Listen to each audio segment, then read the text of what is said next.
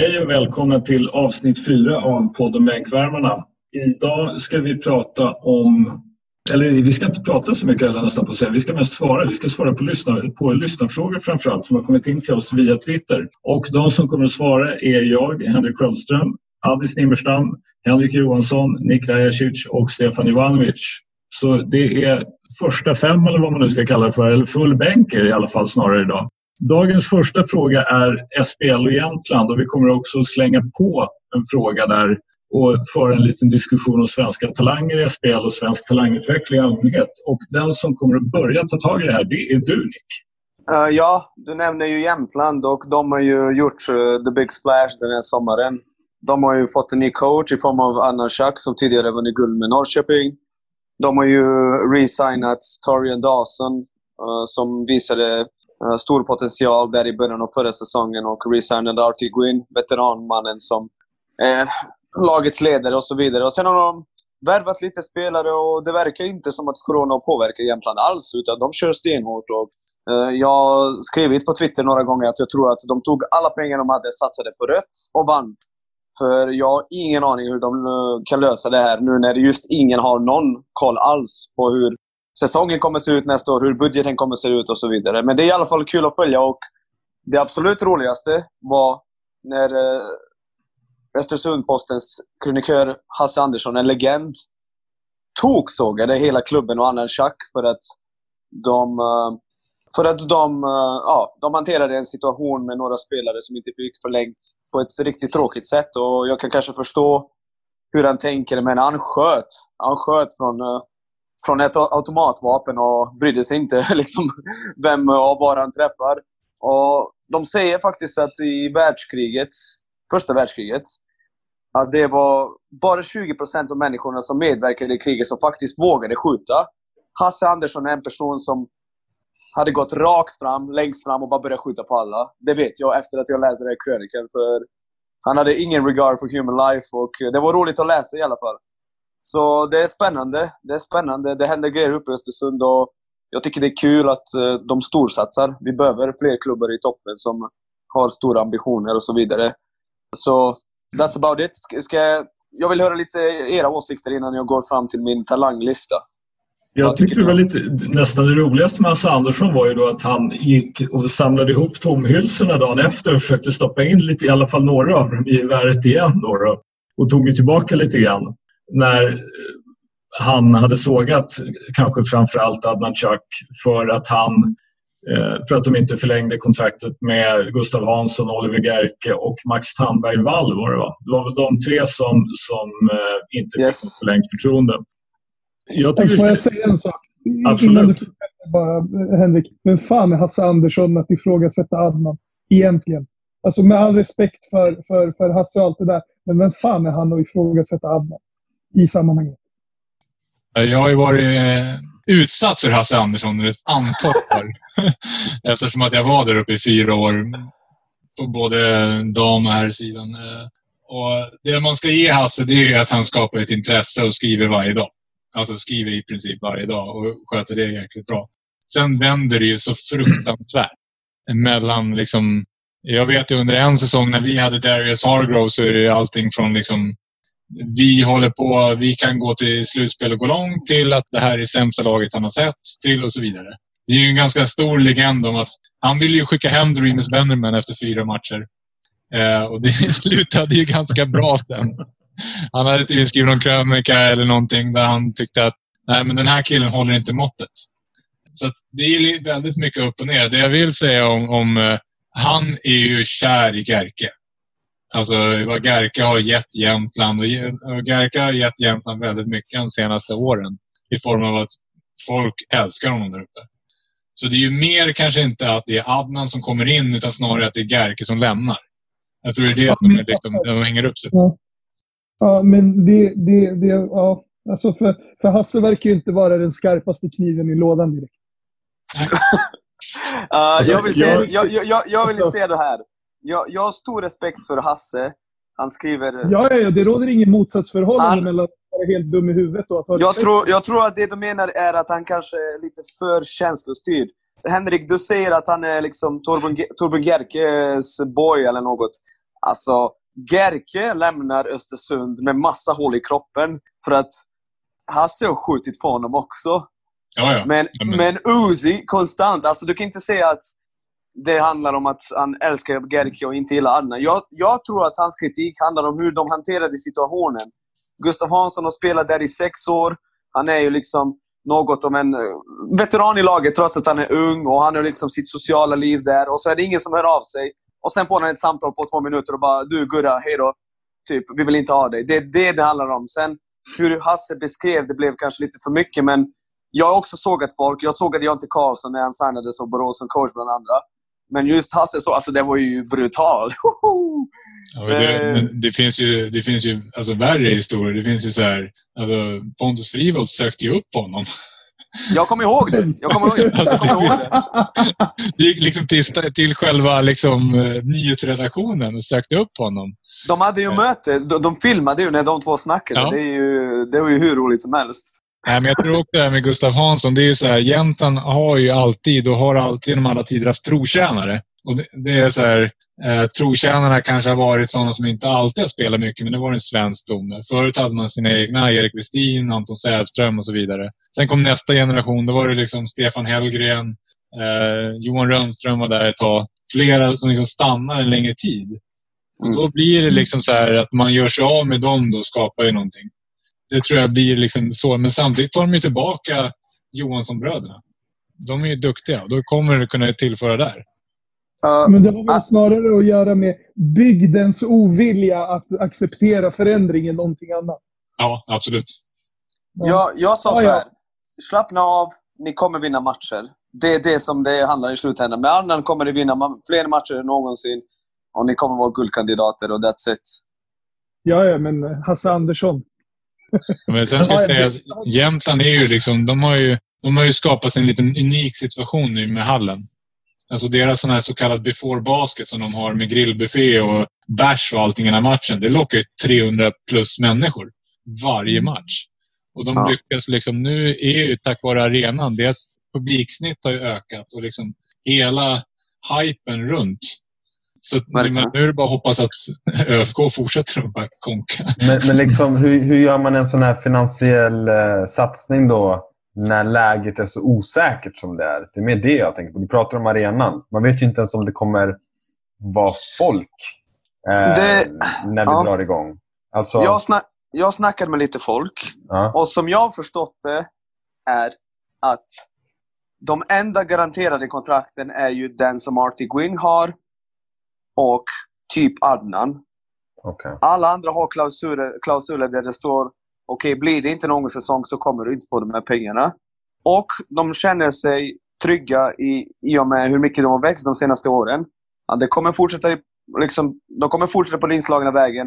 Att folk kommer sukta efter basket när liksom arenorna öppnas och att det kommer vara mycket folk på matcherna. Så då gör du liksom en medveten risk. Det är det jag har förstått. Jag kan inte prata. Liksom. Vi kanske kan ta någon gäst från Jämtland i framtiden.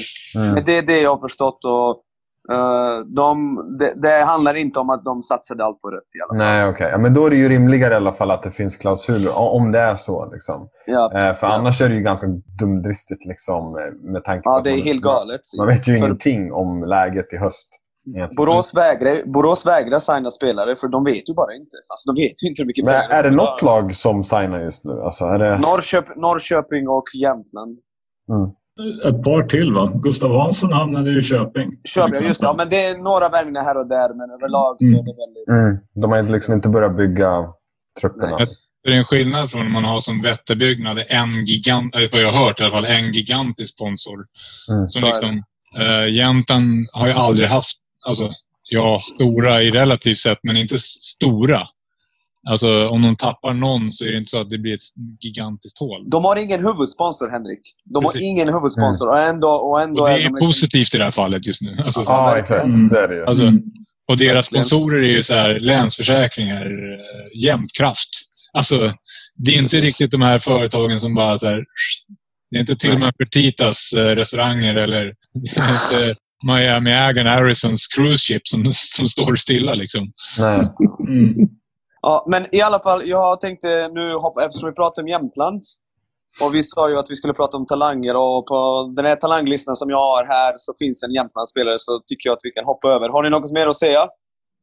Nej. Nope. Vi, vi kör. Så för tre år sedan, som jag sa till er innan vi började spela in, så gjorde jag en lista där jag la ner jättemycket tid och tittade på massa videoklipp. Och, ja, det tog flera veckor att sammanställa det, men sen när jag var klar så var jag oerhört stolt. Inte minst med tanke på att jag tycker ändå att jag hade ganska mycket rätt. Så på den listan, 2017, hade jag Olle Lundqvist som etta. Jag hade Elijah Clarence som tvåa, Melvin Panzer som trea. Och nu, eh, tre år senare, så är det faktiskt eh, typ samma namn som finns på den här talanglistan, vilket är lite oroväckande kan jag tycka. Att inte fler namn har kommit och börjat konkurrera. Uh, så jag kommer att göra topp fem lista på Sveriges fem största talanger på här sidan och så kommer jag liksom ge, utveckla lite hur jag tänker och så vidare. Så får ni ge mig lite, era åsikter. I alla fall. 22 år är gränsen, så alla från 22 år och yngre räknas. 22 är kanske lite för högt, men jag tyckte ändå att det känns rimligast. För att om vi, om vi skulle köra en lista på folk som är 18 och yngre, eller bara spelare som spelar i SBL, så skulle vi ha enorma problem att ens få ihop en lista. för eh, det finns inte så mycket hype kring eh, våra ungdomsspelare, kanske i dagsläget, som det fanns för några år sedan. I alla fall, mm. på nummer fem har jag Elijah Clarence. Han var tvåa på listan för tre år sedan och många hatade det för han tyckte att han var klart största talangen. Och jag har sagt till er innan att jag tycker jag är besviken med hans utveckling. Och här pratar vi om en kille som är en otrolig hardworker. En enorm atlet. Han vann poängligan i U20-EM på A-divisionen, alltså mot de bästa länderna. Och snittade typ 23 poäng per match. Flest sen Nikola Mirotic för typ fem år sedan. Så han, har, han hade ju potentialen, han hade hypen. Han har en enorm work ethic. Jag kan inte förklara för er hur mycket den här killen älskar basket och hur mycket han brinner för att bli bättre. Men ibland räcker inte det för att, komma liksom, för att fullfölja sin potential. Och han har gått från att snitta liksom 23 poäng i AEM, U20, till att spela 15 minuter per match i Holland. Och då undrar man, vad är det som har hänt? Liksom? Jag börjar misstänka att han har blivit lite för cool för sitt eget bästa. Eh, och jag börjar tänka på saker... När jag ser honom spela med A-landslaget exempelvis. Jag känner att han inte riktigt förstår sina begränsningar. Att han är typ en combo guard 1-2, fast hans skott är absolut inte reliable någonstans. Och han är inte riktigt villig att ge upp bollen. Jag vill inte säga att han är självisk, men han tror på sig själv så sjukt mycket att det begränsar honom nästan. Så Elijah Clarence nummer fem. På nummer fyra har jag en spelare som faktiskt aldrig har nämnts som de största talangerna, men nu kommer ni få höra hans namn. Jag vill introducera Ville Falk. Och jag vill att ni kommer ihåg det här namnet, för den killen är en ruggig talang. Uh, jag skrev lite om honom efter, i, efter U16-EM förra året. Han uh, ungefär 1,95, två meter lång, har fantastiska skills. Han har, med det menar jag bollbehandling. Han är också en otrolig hard worker. Spelar i Murcia i Spanien för tillfället. Kom ihåg namnet. Några, han, han har ju tränat med Borås nu några gånger. Jag har fått höra att han bara fortsätter bli bättre och bättre och att han har drastiska steg framåt. Så jag vill inte lägga mer press på honom. Jag vill bara att ni kommer ihåg Wille Falk. Framtidsnamn. Jag tror att det här kan bli något riktigt bra. På nummer tre har jag Melvin Pansar. Han har varit en superduper megatalang i fem år nu känns det som. Stefan ville värva honom till AIK 2015. Debuterat i A-landslaget. Fantastisk kille också en hard worker. Alltså, alla, alla på de här listorna är ju mest troligt hard workers. Det är därför de, de sticker ut jämfört med de andra. Jag tycker att han har fått lite för mycket Real Madrid-stämplet på sig.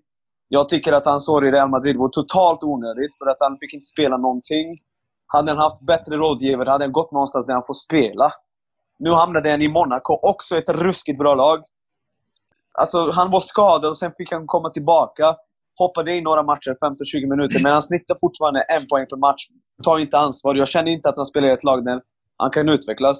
Och många försvarar honom och säger ja men i Monaco, vet du vad? Han spelar med B-laget och i B-laget gör han det här och det här. Ja, men han är 20 bast. Han måste börja spela professionell basket mot vuxna män och få göra misstag. För det är så en poängare utvecklas. Du gör misstag, du bearbetar misstaget och så får du göra, du hitta någon annan lösning.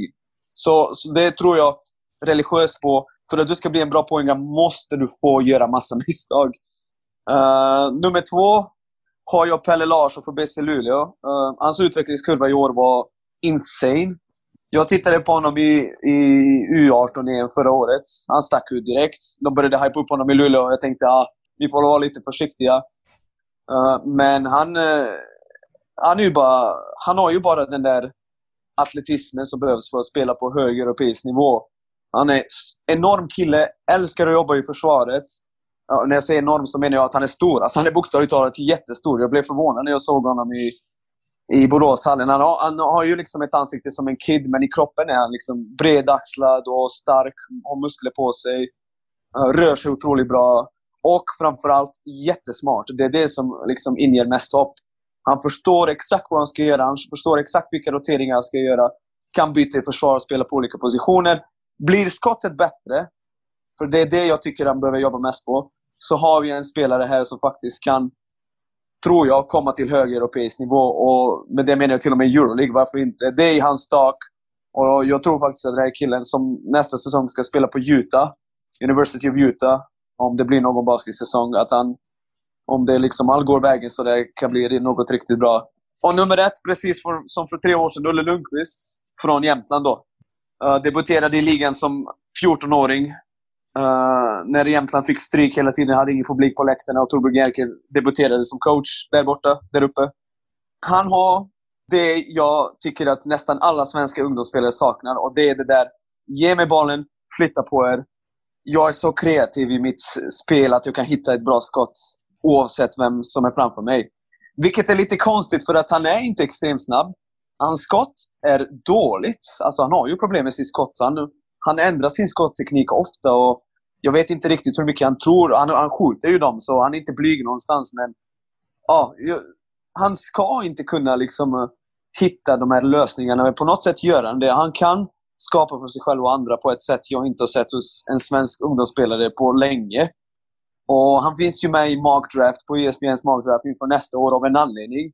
Sen säger jag inte att de här MagDraften alltid har rätt. Ofta är de jättefel ute. Men de här scouterna måste ha pratat med varandra och sett något som gör att de, okej, okay, den här killen har kanske potential att någon gång i framtiden bli något jättebra. Det största problemet som Olle har är att han, han missade ett och ett halvt år på grund av knäskador. Eller knäskador, jag kommer inte ihåg vad det var. Och det är ju liksom vitalt för en talang att få spela när man är liksom 18-19 bast och får utvecklas. Och han missade ju det. Men trots det så har han gjort succé i Spaniens andra ligan och eh, ja, jag tror på honom. Jag tror den här killen kan komma långt. Och unik talang. Framförallt när det gäller offensiv eh, planhalva, offensiva planhalvan och liksom kreativiteten. Han hittar vinklar, han hittar bra skott tror på sig själv jättemycket. Uh, och ja, en uh, ruggigt bra lirare. Så that's about it. Vad säger ni grabbar? Alltså jag vill bara säga en kort grej om, om Elijah innan vi går vidare. Jag tror Absolut. inte att han har någon form av ovilja Eh, göra något eller eh, som du beskrev det, eh, liksom självisk. Men jag tror snarare att han har nått sitt tak. För, för visst, han har ju varit på andra sidan Atlanten under en ganska lång tid. Frågan är hur bra utbildad blev han ens på, på den där skolan han gick på innan han, eh, innan han bestämde sig att eh, gå på college. För alltså, under väldigt många år så har han varit en väldigt atletisk spelare. Men på den här nivån, på seniornivån, så räcker inte det. Utan då, då måste du liksom kunna passa bollen, du måste ha någon form av spelförståelse för att kunna röra dig och, och ta ytor som öppnas upp för dig. Och han, jag tycker inte att han har visat det överhuvudtaget eh, egentligen sen, sen det där mästerskapet eh, eh, där han vann poängligan. Jag håller Så med dig till 100%. är det här taket och, och, och, inte någonting annat. Jag vet inte taket, men just det där du ser att han inte riktigt han har inte fått riktig utbildning utan han fick ju liksom ta bollen. Här, här får du bollen, gör vad du vill. Använd din atletism mm. för att liksom köra över andra. Jag håller med dig till 100%. Alltså han kanske hade behövt vara, gå på college i, i ett par år eh, och verkligen bli ordentlig. För nu, nu är det, det, är fortsatt bara atletism och det är därför han inte får spela så mycket. 100 procent. Det finns 100%. ju stor skillnad mellan college och college.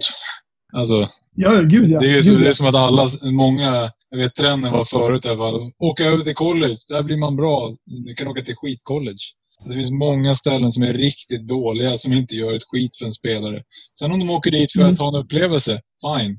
Åker dit för att bli en bra bollspelare, då måste du ha koll på om just det college är bra. Mm. Skolan han gick på var helt, helt okej. Ja, Henrik. Kör. Inte, är inte Elijah lite grann fast i eh, att han egentligen har vuxit upp som point guard men han kanske egentligen är bättre att spela off-bollen. Absolut. Ja, jag håller med dig. Och det är det jag tror han inte riktigt har förstått. Han har sån tro på sig själv. Han ser ju sig själv som en snubbe som ska snitta 20 poäng per match. Liksom. Och, men hans bästa version är någon som gömmer sig, kattar, får bollen i atletisk i breaksen och spelar aggressivt mot en försvar och bara sätter garnen helt på press. Det tror jag han... Och hade han liksom haft den förmågan att inse det så tror jag att han hade kunnat liksom spela på en högre nivå. Nu mest troligt, allt lutar åt att han kommer hamna i Sverige igen inom två år och spela för Södertälje typ, eller jag vet inte, Norrköping. Vilket är okej också. Jag säger inte att det är dåligt, men med tanke på vilken enorm atletisk förmåga han har och vilken arbetsvilja han har så, så vill jag gärna se honom på en, på en hög nivå. Med det sagt, så, så, med det sagt så, så är han en, en rollspelare med en nyckelspelares skalle. Men ja, fan, jag tycker att vi stänger kapitlet där. Det får räcka. Ja. Eh, vi kan väl gå vidare till nästa grej. Nog om Elijah. Alltså jag, jag tycker det här, med- för jag jag vill säga en sån här eh, pet peeve som jag har när det gäller coacher. Och det är det här att våga spela unga. Om man, om man har en ung spelare som spelar bra och man vågar spela den spelaren, då är inte det en stor grej. Har man en ung spelare som strugglar, men man tror på dem och man spelar dem ändå, som du säger Nick, om man har en point guard som behöver lära sig spela point guard och den gör misstag. Om man vågar spela den vidare, då vågar man spela unga. Om då, nu säger jag inte att det har varit som med Pelle Larsson, jag har sett för lite. Men Pelle Larsson börjar producera och då bara, nu spelar vi Pelle Larsson. Då ska man inte riktigt få ryktet att spela unga spelare. Jag fattar vad du Förstår menar. ni vad jag menar? Absolut. Alltså det är måste- någonstans så här, ja om, om då Jonas Jerebko kommer in och presterar 15 poäng per match. Ja, då är det ingen chock. Då väljer man inte honom som en ung spelare man satsar på. Då väljer man honom, han är en bra spelare som tillför. Jag avskyr när man säger så här, det här är en coach som satsar på unga spelare. Ja, men fan, de är bra! alltså, ja, det är, en, det är en sån här sak som jag irriterar mig på bara. Känner vi oss som åtminstone för tillfället färdiga med SPL och egentligen och talanger så går vi vidare till nästa fråga som ju var lite grann en fråga för dig Henrik. Vem tjänar mest på ett uppehåll i NBA? Och då tänker vi väl oss, som jag egentligen förstod frågans utgångspunkt var ju att eh, inför ett slutspel, alltså om man tänker sig att de lag som ändå går till slutspel nu, om man skulle komma igång igen, så fattade jag nästan frågan. Mm. Och vi hade, i för- I första avsnittet pratade vi om vilka som skulle såras eller skadas mest av om man ställde in säsongen. Och en av de alternativen vi hade var ju faktiskt Clippers. Eh, Men jag tror att Clippers skulle gynnas mest av, de, av det här breaket. Alltså de har Om de kommer igång igen. om de kommer igång igen. De har ett rutinerat lag. De har knappt varit hela med PG, Lou Williams och hela gänget. Eh, de har ju haft mer startfemmor än vad någon någonsin haft för att de roterar in och ut killar och liksom alltihopa. Jag tror att eh, de kommer gynnas mest. Till skillnad från kanske Milwaukee och Lakers som har haft ett flyt och liksom får ett avbrott i det. Så tror jag att eh, Clippers är de som gynnas mest. Jag tycker den där frågan är, så svår också för att man på något sätt ska fundera över i see you Nick. Jag skrattar åt Stefans bakgrund. Förlåt, jag skrattar åt Stefans bakgrund. Jag tycker det är svårt den här frågan. Om man, titt, om man tittar på den så är den ju svår att sätta sig in i också. För man vet inte riktigt vad man kommer tillbaka till. Alltså om man har ett komprimerat slutspel med säg åtta lag eller mer än tolv lag som kommer in. Och så kan vi räkna med att om du har ett så pass komprimerat slutspel så kommer vi inte att spela bäst av sju utan man kanske spelar bäst av tre eller bäst, ja, i bästa fall då bäst av fem. I, I NBA så är det utan tvekan så att underdogen skulle tjäna på att spela så få matcher som möjligt, så bäst av tre. Alltså medan då till exempel då Clippers och Lakers är ju lag, känner jag, som tydlig, och för den delen då Milwaukee, tydligt skulle förlora på att spela trelagsserier. Eller trematchserier. Och vem, vem skulle då tjäna mest på det här? Jo, men det är ju på något sätt ett lag som, är, som har en eller ett par spelare som kanske kan faktiskt go crazy en match eller två men som vi inte riktigt litar på att de orkar upprätthålla den här nivån i fyra matcher av sju. Eller, tre, eller i alla fall tre matcher av fem eller hur det nu blir. Och där är det inte alldeles enkelt att hitta vilken typ av lag det skulle vara. Men skulle inte Denver kunna vara ett sånt lag? Alltså Jokic får Jag tänkte precis säga det. Ja. Så har han men- lite tid att... att- Ja, att men spela om, om Jokic kommer tillbaka och är i form och så har de då dessutom Jamal Murray Ah. som ju är lite... Tvek på den. Alltså lite... Riktigt lite, tvek. Jokic i form alltså. Ja, men äh, Alltså- jag, jag, vet vad, jag vet vad jag sa, men, men det, det är väl inte rimligt. Som sagt, historien tyder ju på att den inte gör det. Men, men att, jag tror ändå att även om man spelar så där korta serier så tror jag att du måste ju ändå ha en viss standard. Alltså jag har ju svårt Mm, att se mm, mm. Eh, Jag har svårt att se så att säga, vilket lag. Och sen så tror jag ju som sagt inte, det blir ju inte några 16 lag till slutspel heller tror jag om man, om man tar det här. Jag har ju svårt att se liksom Grizzlies och Orlando Magic, även om de skulle spela 16 lag, så har jag svårt att se dem lösa ens liksom Clippers eller Lakers ens i en trematchserie. Däremot Miami Heat, Mm. om de får spela en trelags, en trematchersserie med någon av, av Duncan Robinson och Kendrick Nunn som, som får spel och sätter 7 och 12 från tre.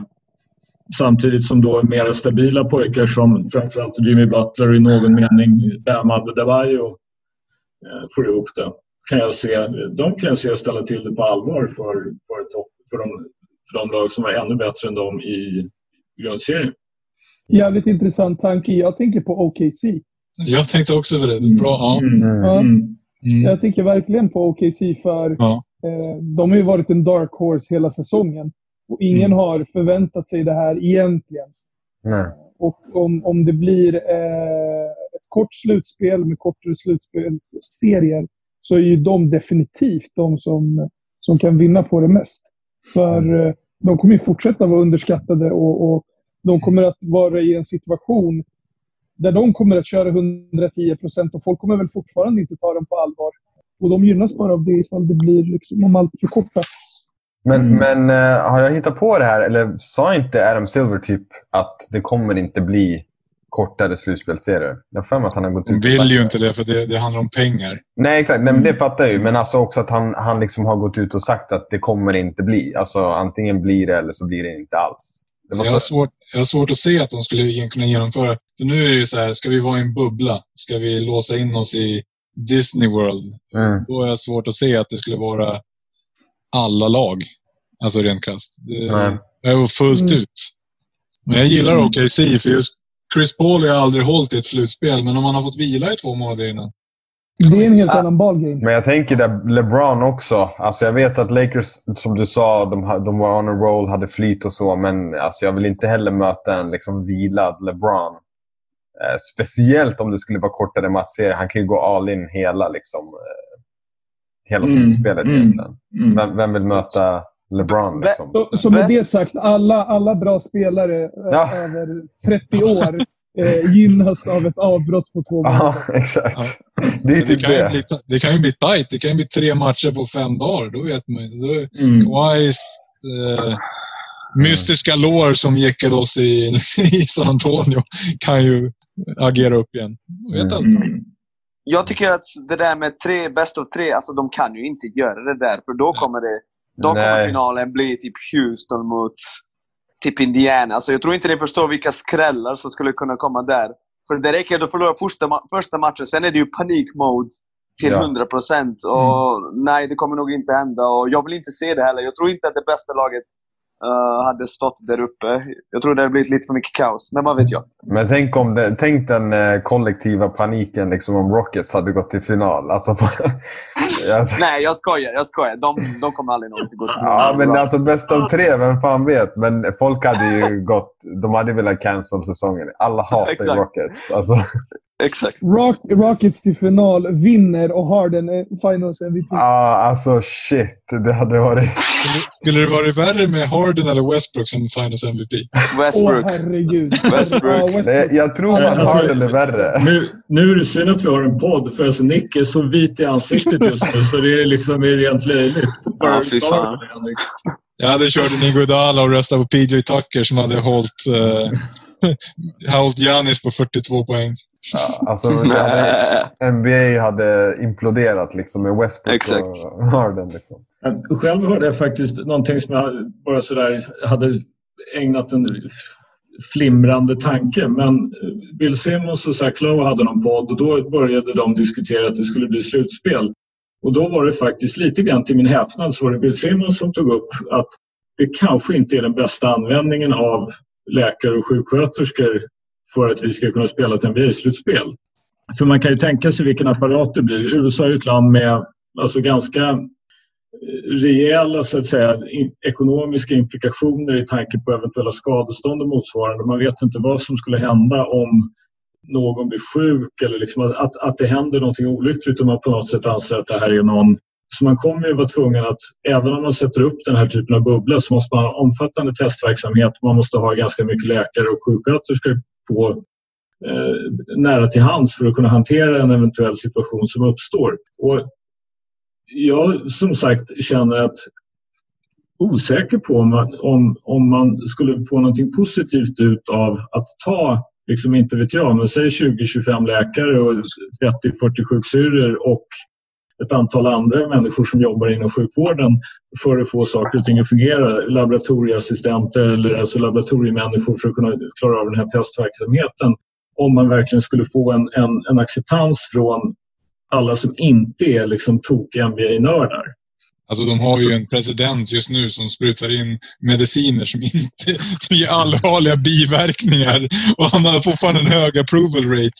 Alltså de kan ju, det där landet kan acceptera vad fan som helst. Jag är inte helt säker i och för sig på att Trump faktiskt tar, tar den där medicinen bara för att han säger att han gör det. Men det, det är en annan sak. Det, Nej, så är det. det, är så är det. Alltså, Stefan, Stefan, Stefan säger så konstig skit ibland att jag faktiskt tror att han har gjort det själv. Och att han eh, liksom hallucinerar hälften av tiden han poddar med oss. Vadå? Nej, det var inget. Vi går vidare. Eh, vi har ytterligare en NBA-relaterad fråga som kommer att vända sig lite grann då till, i alla fall till att börja med, till Addis. Mest underskattade NBA. Och vi Mm. fick också lite delfrågor i det där. Där det var då mest underskattad förr och nu och mest överskattad förr och nu. Men det började med mest underskattad i NBA. Och du får välja då Addis hur Mm. du vill tolka mest underskattad i NBA. Om det bara är nu eller om det bara är förr eller om det är båda. Ja, men jag tog all time faktiskt. Det var ju en eh, användare då som frågade om det här. Eh, vilken spelare som är den mest underskattade eh, i historien. Då. Och var utifrån det jag tänkte. Då, och, alltså föga förvånande då, så att jag har ju mitt svar laddat, här har jag laddat för hela mitt liv. Liksom. Ah, god damn. Men det, är ju, det här är också liksom objektivt. så, så att, eh, vi Tror ta bort, Yeah, right. få bort mina år med Timberwolves. Men eh, Kevin Garnett är definitivt eh, den mest underskattade spelaren i NBAs historia. Alltså, han blir eh, fullständigt eh, alltså, overlooked på varje ranking som görs av någonting liksom, seriöst. Eh, och hur han har liksom, eh, tappats bort i historien. Det, alltså, det är mycket så här, alltså, jag, jag tänker så här, när, när spelare rankas då, både nu och historiskt, så de som alltid eh, liksom inte får sin cred är spelare som vad? Ett, de, de eh, vinner inte mycket. De är på lag som, som inte är eh, vinnande helt enkelt. Eh, och nummer två, deras bästa egenskap är, på, eh, är i defense. Defensiva spelare, spelare som inte vinner. Alltså han tickar båda boxarna, kanske bäst av alla. Alltså att den som har varit runt minst talang eh, och även en av de bästa försvararna någonsin. Eh, och sen är det ju den tredje med market, alltså var spelar du? Och ja, han spenderade 12 år i Minnesota. Eh, Minnesota som vad? Har gått i playoffs liksom en gång innan och efter Kevin Garnett. En gång har han gått i playoffs. Och med Garnett, ja, de gick till playoffs sju raka år. Eh, vann 50 plus vinster med liksom så Troy Hudson och uh, Wally Serbiak. Alltså, i West. Även den här, det, det kan vi komma till sen någon gång, men alltså jag stör mig också på hur han liksom har eh, fallit bort i diskussionen. Eh, Till exempel jämfört med Kobe Bryant och så vidare.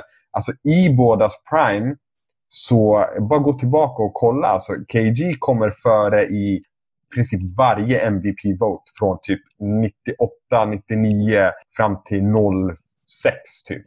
Kommer typ eh, ja, trea bakom Kobe 08 och så vidare.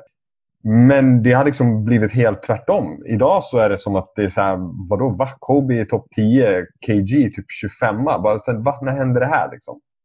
Eh, Ja. det, det är mitt försvarstal till KG. För jag, jag tycker det, det är sanslöst hur han glöms bort i de här diskussionerna. Han, han är faktiskt den mest överskattade basketspelaren någonsin. Nu ska jag förklara varför. Addis, lyssna noggrant. Allvarligt talat Nick, nu är jag, lik, nu är jag vitare i ansiktet än du. Den mest överskattade basketspelaren någonsin. Nu är det Lyssna. nästan så jag lägger på. Lyssna, hur, hur kan du säga att han inte hade någon att spela med när du vet att han hade Stefan Marbury jämte sig? Och han jagade bort Stefan Marbury. Efter det spelade han med Sam Cassell och Charles Sprevel. Gick till Boston, var inte bästa spelaren i Boston.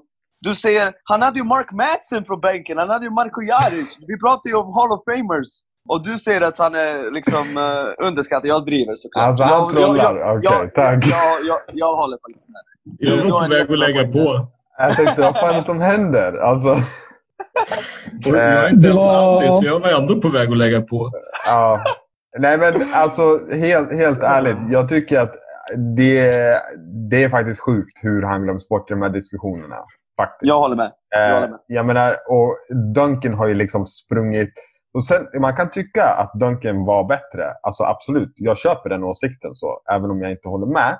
Men hur Duncan har liksom någonstans sprungit iväg till någon topp 5, topp 8 all time liksom, medan Garnett hamnar 20. Det är orimligt med tanke på att de spenderade hela tiden i NBA bredvid varandra. Och man kan bara se produktionen är ju i princip likadan över alla år. Och även ref- reflektas med liksom votes på MVPs och all NBA teams och whatever. Det här är bara... Och det är sjukt att han inte är högre upp på den där rankingen. För han är kanske topp tre, topp fyra power forwards genom tiderna. Ja, alltså med. definitivt. Äh, vadå, vadå topp fyra? Topp tre lätt. Ja, Alltså, det tycker i- jag i också. bok. topp fyra. Beroende Ja. på vad man själv gillar. Liksom. Ja, Ja. Monster. Enkelt. Nej, men så- enkelt. Ja, så det, det är väl mitt... eh, Men, men det är klart, i, försvarstal. i, jämför, i jämförelse med Duncan så ligger han ju illa till för att de har den här... Och nu kommer vi då till Henrik Johanssons pet peeve om coaching. Så är det ju så att de har ganska stora likheter med varandra faktiskt, Duncan och Garnett. Men den skillnaden är ju då att Duncan har fem titlar för a small market team som inte heller har haft liksom tradat till sig en massa storstjärnor eller, och ganska low key, mycket försvar och allt vad det är. Duncans appreciation har ju kommit ganska mycket på senare tid. Under lång tid så var han ju liksom, sa man lite föraktfullt, the big fundamental. Ja, han vinner och han är tråkig och liksom allt vad det är. Men svårt, svårt att tala bort så att säga just att hålla ett small market team relevant så länge, vinna så många titlar och Mm. på något sätt vara så pass bra så pass lång. Och det är ju naturligtvis liksom fem titlar mot en. Argumentet blir ju inte svårare än så. Det är, vinnaren skriver historien och där har Duncan vunnit. Men naturligtvis i KG och Duncan tror jag jag kan inte säga att de är utbytbara för de är dessutom ganska olika som personligheter. Och jag, Ja. tror att, jag är inte säker på att Kevin Garnett hade gjort vad Duncan gjorde i Spurs. Lika lite som jag är säker på att Duncan hade kunnat göra vad Garnett gjorde i Timberwolves. Alltså på något sätt, här, det här är en parameter som man inte får glömma bort när man diskuterar spelare. Jag är helt med Henrik där i, i coachens och organisationens betydelse att det här spelar Mm. enorm roll för eh, hur, hur, och till och med då Jerry Krause, även om jag inte riktigt håller med Krause hela vägen att det är organisation som vinner titlar så, inte spelare. Men just det här tillfället att få växa ihop med någon och någon som förstår och man får vara i en miljö som passar en. Och jag är inte säker på att Garnett hade passat med Pop. Det kanske han hade, vad vet jag. Men, men om man bara tittar på spelaren som han var så hade du kunnat byta Garnett och Duncan och jag tror ju Garnett vinner ju fem titlar han också. Jag tror Men om det hade du- funkat personlighetsmässigt, det är en annan sak. Där, där, hittar du en bra, där hittar du något bra. För jag tror att just det där att Kevin spelade i ett lag som inte vinner och ändå så skrek han och, ah, och Mm. trashade alla medan Duncan bara tog det lugnt. Liksom aldrig visade något. Jag tror faktiskt att det påverkar hur folk tänker. Mm. Uh, och att man hellre vill se en snubbe som Duncan Ja. och stå i rampljuset än Garnett som är känd som en notorisk douchebag. Ja, och grejen är att många är så här, äh, också, de fattar inte för att folk såg honom inte spela i Timberwolves och så går han till Boston och så folk är så här, äh, vad det här? Han, han står och skriker och bla bla. bla. Men, men dude, han har gjort det här hela karriären. Ni har bara inte tittat. Alltså, han betedde sig Mm. inte annorlunda i Boston. Han var ju exakt likadan i Timberwolves. Bara att det var ingen som såg honom i Timberwolves. Men ja, skitsamma, vi kan släppa det. Jag, jag ville bolla upp två namn till, men vi behöver inte ta dem så här. Men bara några jag tänkte på. Chauncey Billups, sjukt eh, underskattad, tycker jag. Eh, och Nowitzki. Det två till som jag tycker eh, också väldigt underskattade spelare. Kan alla vi slänga in eh, varsitt namn innan vi går vidare? Mm. Absolut. Ja, All time eller in, just nu? Ta all time. jag tar James Harden. Han är ju han är ju universellt hatad. Ja, En snubbe som sitter 36 poäng per match som är universellt hatad är ju... Det är bara mindblowing. Men vi går... Ja, fortsätt. vi går vidare. Fast han, han, han är ju egentligen ja, hatad och hatad. Han är ju ändå, vad är han? Han är tvåa i MVP-voting två år i rad. Sen borde han kanske ha vunnit någon av de här MVP-votings. Det, det kan man ju diskutera. Men jag är inte riktigt säker på att jag tycker att han är underskattad som spelare av folk som, som är någonting att bry sig om. Instagram och Twitter, det är möjligt att han är hatad där. Men ja, Men, men eh, jag hade också några overrated jag bara vill bolla upp med er. Så här, för det var lite kul Mm. att tänka på all time. Så här. Och jag, jag märker liksom guards tidigt 00-tal. Det finns sjukt många. Steve Francis, liksom. Stefan Marbury. Eh, alla de där typerna av spelare. Alltså även såna här som eh, tweeners. Liksom Jameson och Antoine Walker och så vidare. De har ju så här ganska många all-star teams med sig, men rätt kassa spelare. Folk som skjuter mycket tend to be Mm. overrated. Jag var kvar i underskattad och tänkte, är Steve Francis underskattad? Vad är det här för podd? Och sen men nej. okej, jag går... nej, nej, det är överskattad. Alltså, ja, Steve Francis, Antoine Walker. Nej, det är överskattade spelare, tänker jag. Kan jag få höra era underskattade dudes? Jag, är verkligen, jag vill verkligen höra. Jag har en underskattad som jag, som jag tror ingen gillar. Eh, och det är recency bias på den rejält. En underskattad kille är Dwight Howard. Ja, den är jag Alltså beredd att hans med karriär i början av, liksom, slutet av 20-talet, början av 2010-talet. Alltså han har åtta raka år med All NBA-team och tre Defensive Player of the Years. Han har topp fem MVP-voting fem av åren. Tvåa bakom Rose det året Rose vann. Mm. Mm. Och var en konstant liksom 18, 14, 3. Eh, och sen är det bara så att han har ändå fortsatt producera typ double-doubles hela vägen. Bara att folk avskyr honom. Men eh, hans, hans, alltså det är sån här ESPN-listan. Han är inte ens med. Nej. Och, och det finns så många centrar som jag skulle kasta åt helvete för att ta honom före. Mm. Alltså att det är löjligt då. Peak Dwight är äcklig. Alltså, det är ju rätt fascinerande. För jag råkade titta på Dwight Howard häromdagen. Det är fascinerande det året Orlando gick till final. Eh, Så gjorde de det ju faktiskt runt Dwight. Då är Dwight 23. Mm. Det är sjukt. Det var alltså Det är sjukt. Vinner konstant. 08-09. Och om jag inte helt missminner mig då så hade de ju var Rashard Lewis deras näst bästa spelare. Stämmer.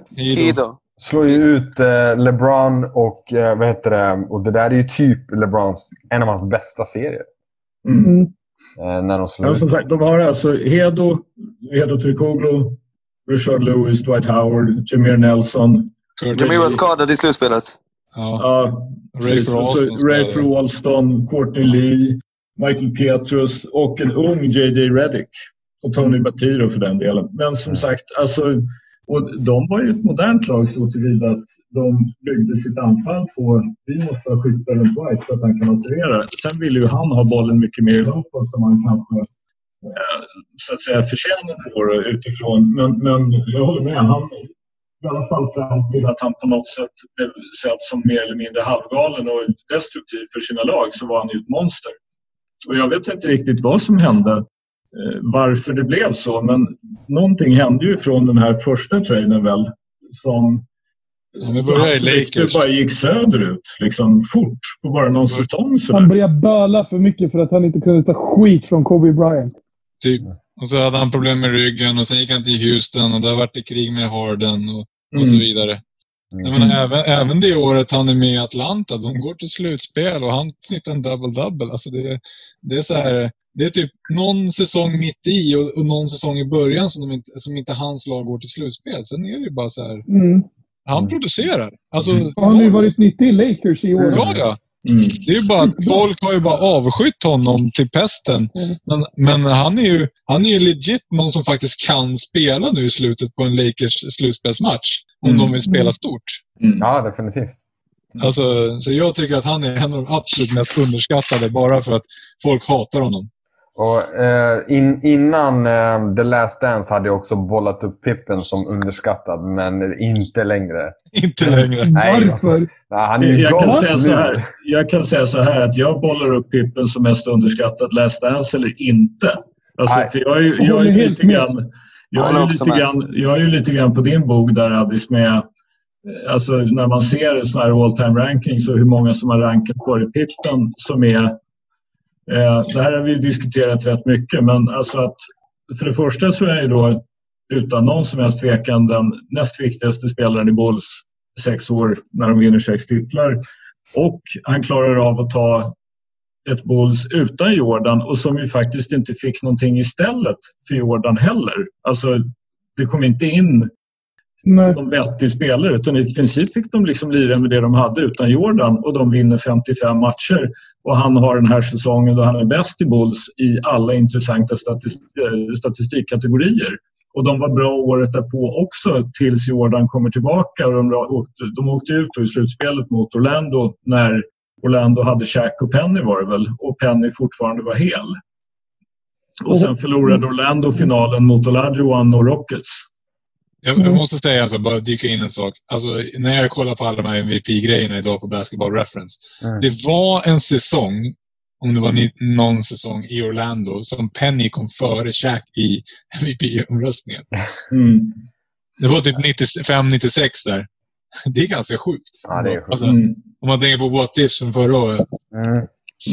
Men alltså, jag, jag ska bara förtydliga. Jag menar inte att jag har, det jag har sett av Pippen har varit dåligt. Liksom, att det har fått mig att tänka så. Jag menar mer hur folk ratear Pippen efter det här. Alltså, han framstår Ja, ju som... jo, jo, han- liksom, ja, han framstår som... Eh, vet Han är en av de, han, hans arv är ju en av de som känner absolut mest på The Last Mm. Dance. Det är ju Ja.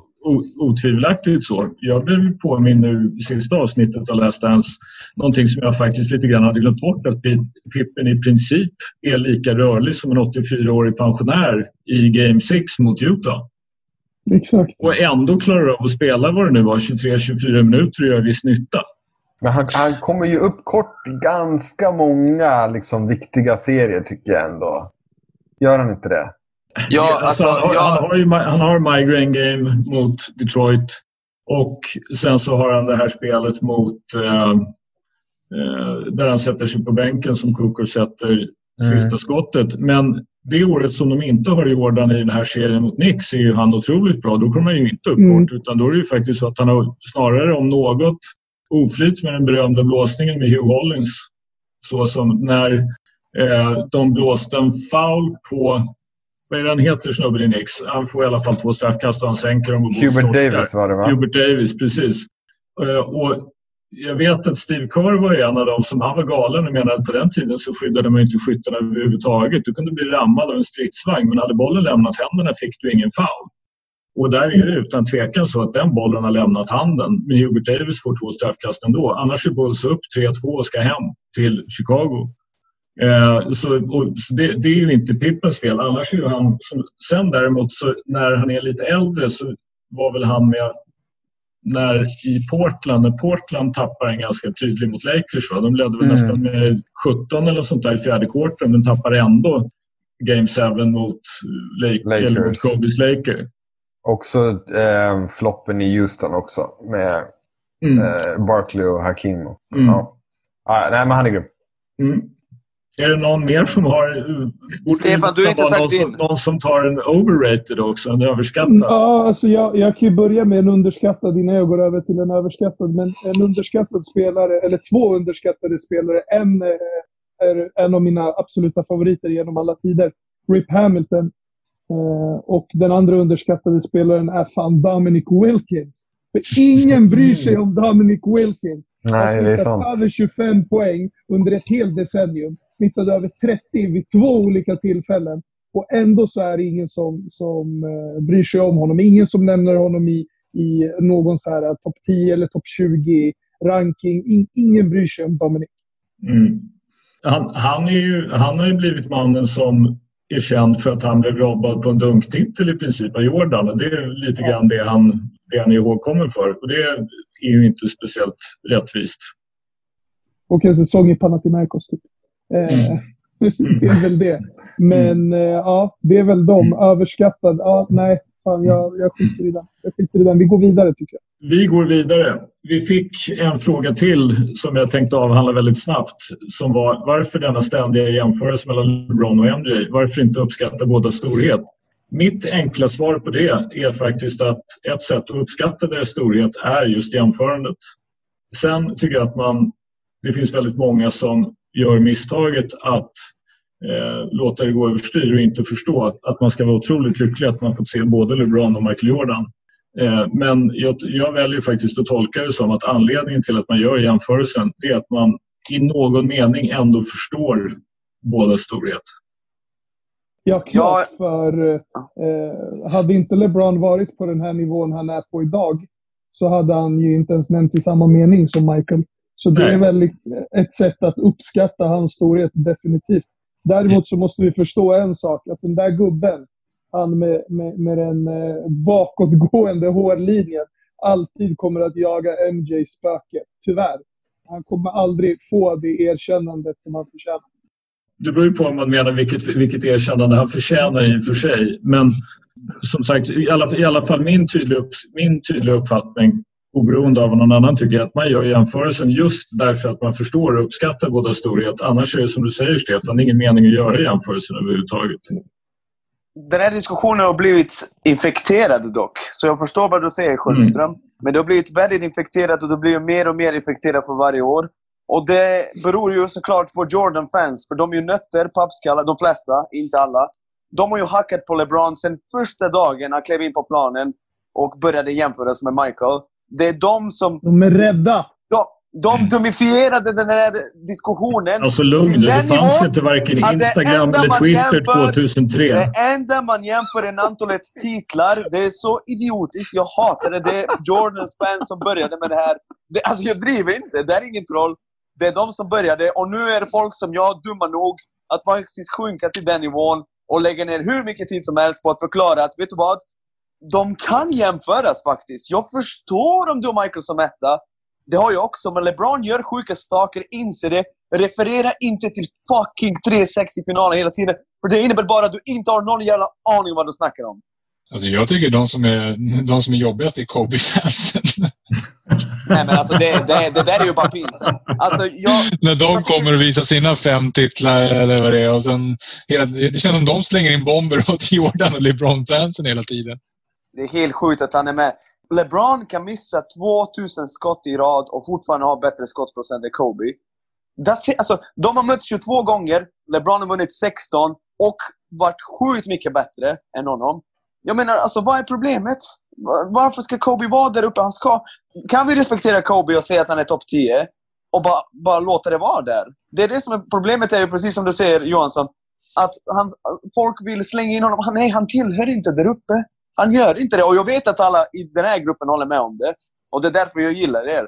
Eller jag hatar Stefan, men alla andra gillar jag Vi går vidare, tycker jag. Jag, tycker, jag, tycker, jag tycker att vi går vidare innan vi plötsligt börjar diskutera vem som är störst av Nick och Stefan. Det, we don't want to go there. Nej, eh, vi, vi, har, vi kommer att hinna med ett par frågor lite som hastigast till innan vi övergår till eh, vårt stående inslag här i podden Bänkvärmen, nämligen Hot Takes. Men vi fick en fråga som jag tycker faktiskt är intressant som är hur utbrett är doping i NBA och college? Ingen shout, aning. Och jag, shout, alltså, shout out till Gurra Olheim, min uh, svåger inom situationstecken. Precis. Shoutout till Gurra Olheim, för detta spelare i Södertälje Kings på den tiden det begav sig och syster till eh, Också Josefin, va? Josefin Olheim som har spelat i landslaget och om jag inte helt missminner varit proffs också. Och då även i Södertälje förstås. Men som sagt, hur utbrett är doping i college och NBA? College måste jag säga, jag har ingen aning. Och jag tror att nu tror jag att doping är mindre utbrett i NBA än vad det har varit förut om vi bortser möjligen från eh, att marijuana fortfarande är en illegal substans i NBA och som man då måste betrakta som doping. Om vi bortser från det, för jag tror inte att marijuana är prestationshöjande på det sättet att det egentligen funkar som doping utan om vi tänker oss mer EPO eller steroider eller, eller motsvarande så tror jag att det är mindre doping nu i NBA än vad det har varit förut. Och schablonen ju alltid var, vare sig du kom från Europa eller college, var lägg på dig 15 kilo muskler, sen snackar vi. Nu Mm. har ju trenden gått snarare mot eh, rörlighet och alltså snabbhet snarare än att vara stor och stark på det sättet. Eller vad säger Johansson? Ja, nej, men det håller jag med Alltså Det är bara att kolla på eh, de andra. Alltså, det, är en helt annan typ av fysik på 90-talet. Då, Mm. tror jag, då tror jag att alla poppade piller och var helt... Alltså, de gjorde ganska mycket sjuka saker också. Nu, nu bygger man ju träningen på något helt annat. Mm. Så jag kan tänka mig att visst, de är, de är nog i gränszonen för kanske vad deras kroppar kommer klara av. De ska ändå klara av 82 matcher och all träning där runt. Så att de tar säkert några halvsuspekta grejer under väldigt strikt liksom, koll. Men jag tror inte dopingen är så utbredd som, som den var tidigare. Jag tror tidigare var det mer öppet. Jag tror man skulle få 80-talslirare att erkänna så tror jag att de, de käkade piller hit och dit. Uh, nu tror jag inte riktigt att det är samma sak. College Den, vet jag inte. det, det enda jag tänker på är att varje gång någon har åkt fast har det bara varit en marginell rollspelare. Det är det som oroar mig. Det är DeAndre Ayton nu, som är faktiskt first pick, som blev avstängd. Som är typ den första, jag tror den första. Rashard Lewis blev avstängd för några år sedan och så vidare. Mm. Men oftast är det de här rollspelarna. Jag undrar, vadå? Så det är ingen superstjärna som någonsin har använt något Nej, otillåtet men så här preparat? De testar ju Men inte. så här är det. Du, jo, jo, jo, men du, du kan... eh, Du har typ tre... Jag minns inte. Det här har jag fått höra av, eh, av en person som jag inte vill nämna vid namn. Eh, men eh, att eh, man kan åka dit tre gånger innan det blir liksom no, någon, några former av eh, eh, straff.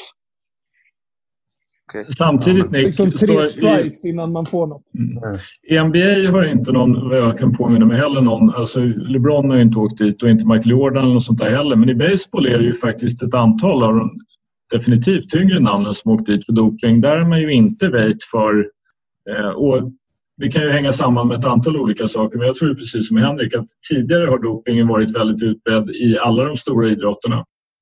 Alltså hockey och, och, och fotboll och basket och baseball. Men att just den, den förändrade träningen och som sagt den, alltså bättre egentligen medicinska kontrollen, det vill säga att man har läkare som förstår vad de håller på med och att man förstår att en spelare idag är en, en, en mycket viktigare investering för ägarna än vad de var förut. Man har ett mycket större behov av att vara rädd om spelarna och då är Alltså doping är ju kanske någonting som är prestationshöjande på kort sikt men allting tyder ju också på att det är väldigt, väldigt negativt för individen på lite längre sikt. Så att, Alltså, jag, ja, jag, jag tror ju att så här, alltså basen är fortfarande en idrott där fysiken är inte först och främst. Alltså nu. Nu är fortfarande skill, alltså på något sätt. Det är det vi vill se. Kevin Durant, Steph Curry och så vidare. Jag tror, kollar jag på en 100 meters final i OS, då, eh, då kan jag nästan satsa pengar på att åtta av åtta är dopade eller har varit. Eller har varit under någon gång i någon sån här sorts cykel. Eh, någonting. För där bygger det verkligen på att du ska prestera fysiskt max. Jag tror basen Mm. inte är riktigt den typen av idrott. Amerikansk fotboll, de dopar säkert skiten ur sig. Mm. alltså, Man har ju svårt att se en del av de här, alltså man ser att de är typ 1,86 och väger 137 kilo och fortfarande är snabba. Man har svårt att få till den ekvationen utan att det skulle finnas någonting otillåtet med i bilden. Jag måste ändå säga så här. Jag såg en jämförelse någon gång på Twitter. Någon la upp en bild. Och alla har ju bilden av Karl Malone som en jävligt stor kille. Och han är listad lika lång och lika tung som LeBron. Exakt. Den Det är sjuk. helvete! Den är sjuk. ja. Onekligen så. Eh, tiden går när man har roligt. Ska vi göra så att vi går till hot takes? Eller hade Ja. du någonting kvar som du ville ta upp Nick? Nej, jag, jag vill börja med min hot take. Ja, varsågod. Den involverar eh, Michael Jordan. Eh, Henke, Ja. lugn. Earmuffs. Okej, jag måste säga att för någon dag sedan precis som heliga Birgitta på 1300-talet, när hon fick en uppenbarelse och insåg att hon ville ägna sitt liv åt Gud och liksom fick höra från Jesus i sina uppenbarelser och drömmar att hon ska till Rom och sen till Jerusalem och att hon ska vänta på påven för att träffa honom i typ 30 år eller vad det var, jag minns inte. Så fick jag en liknande uppenbarelse. Tror det eller ej. Jag satt hemma helt ensam och bara tänkte. Sen kom jag på en grej. Jag kom på att jag behöver, jag behöver inte längre bry mig om de här LeBron Jordan jämförelserna. För att om 20 till 30 år, och det är jag faktiskt ganska säker på, nu är jag seriös. Jag tror att om 20-30 år kommer basketspelare vara så skillade och de kommer se på footage av Michael Jordan från 80 och 90-talet. Och han kommer inte vara den där självklara ettan som han är idag. Utan jag tror att spelet kommer liksom utvecklas, folk kommer bli mer och mer skillade. Och det kommer komma till en punkt där majoriteten, alltså majoriteten idag älskar Jordan så gör de som rätt. Det kommer komma till en punkt där han inte är en självklar etta. Och det ger mig så mycket peace. Det har verkligen gjort att jag har hittat mig själv igen. Jag mår mycket bättre. Jag liksom vaknar på morgonen och... Eller ja, nu, jag, har börjat till och med sova. Jag, jag, jag, jag är chockad. Jag, jag har sovit några nätter i rad. Så det är det att eh, om 20-30 år, min hot take är att om 20-30 år så kommer Jordan inte vara en självklar rätt, utan det kommer finnas flera spelare, äh, 30 år, vi säger 50, whatever, skitsamma. Det kommer komma fler lirare som är otroligt bra på basket. Och man kommer ha ett annat perspektiv när man ser på liksom Adam Keefe på planen och tänker what the fuck är det här? Liksom, det här är ju trash-lirare. Vad, vad är det för motstånd? Ja. så, så det är min hot, det är i alla fall min hot take. Uh, vill, och by the way, säga... Och by the way, jag vill bara nämna att Michael Jordans fru av någon konstig anledning är inte med i den dokumentären. Det passar inte in om någon ser att, att hans exfru säger uh, den här mannen är ju fan sjuk i huvudet. bara vad i helvete. Det var, ett, det var katastrof att dela liv med honom. Men hur som helst, jag släpper det. Varsågod, kör ni. Jag, jag måste säga först, jag älskar att ni kommer säga nu är jag seriös.